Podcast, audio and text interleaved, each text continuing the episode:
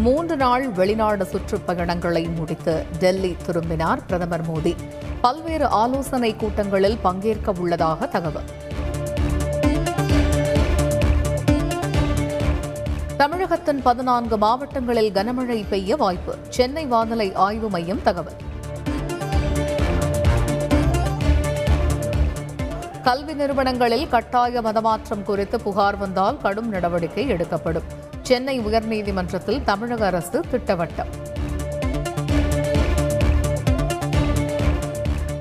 Tamil Nadu doctor Ambedkar சட்ட பல்கலைக்கழக துணைவேந்தரை நியமிக்கும் அதிகாரம்.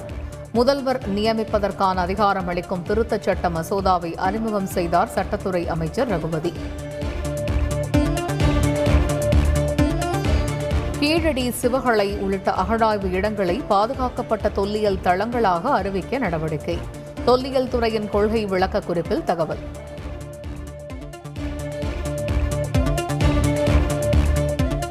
ஆங்கிலம் படிக்க பேச புதிய செயலி. அரசு பள்ளி மாணவர்களுக்காக பிரத்யேக ஏற்பாடு. முதலமைச்சர் ஸ்டாலின் முன்னிலையில் புரிந்துணர்வு ஒப்பந்தம்.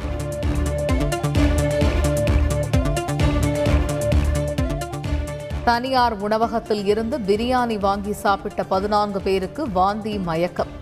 உணவு பாதுகாப்புத்துறை அதிகாரிகள் மற்றும் போலீசார் விசாரணை.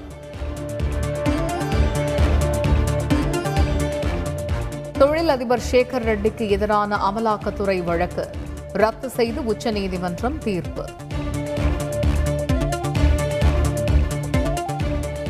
கொடநாடு கொலை கொள்ளை வழக்கில் விசாரணை தீவிரம். குற்றம் சாட்டப்பட்ட பிஜின்குட்டியின் சகோதரர் மோசிஸ் என்பவரிடம் தனிப்படை போலீசார் விசாரணை.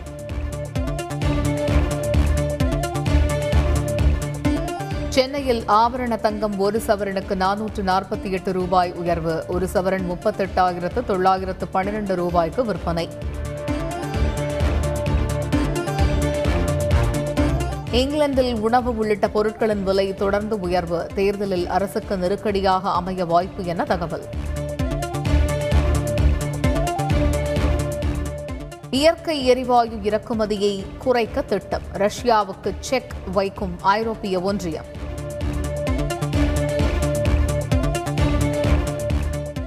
ஜப்பான் பிரதமர் உட்பட அறுபத்து மூன்று ஜப்பானியர்களுக்கு தடை. காலவரையின்றி ரஷ்யாவிற்குள் நுழையக்கூடாது என அறிவிப்பு.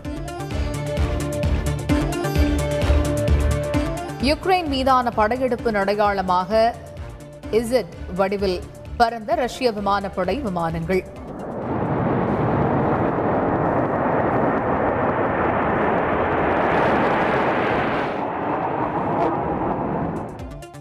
வெற்றி நாள் அணிவகுப்பு ஒத்திகையில் சர்ச்சை. சீனாவில் அதிவேகமாக பரவி வரும் கொரோனாவால் பீஜிங்கில் கட்டுப்பாடுகள். மெட்ரோ ரயில் நிலையங்கள் பேருந்து வழித்தடங்கள் முடக்கம்.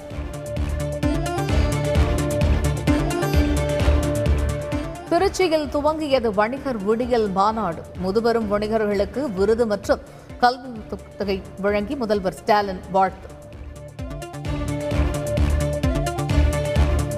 நாற்பத்து நான்காவது செஸ் ஒலிம்பியாட் போட்டிக்காக மேலும் ஒன்பது கோடி ஒதுக்கி தமிழ்நாடு அரசு அரசாணை. இந்திய அணிக்கான முழு செலவை தமிழக அரசு ஏற்கும் என்றும் அறிவிப்பு.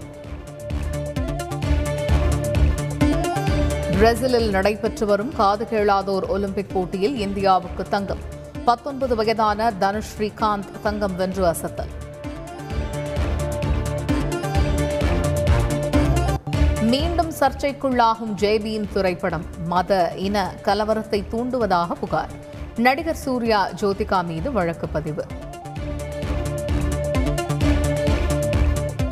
ஐபிஎல் தொடரின் இன்றைய போட்டியில் டெல்லி மற்றும் ஹைதராபாத் அணிகள் போட்டி மும்பை பிரபோன் மைதானத்தில் இரவு ஏழு முப்பது மணிக்கு பல பரீட்சை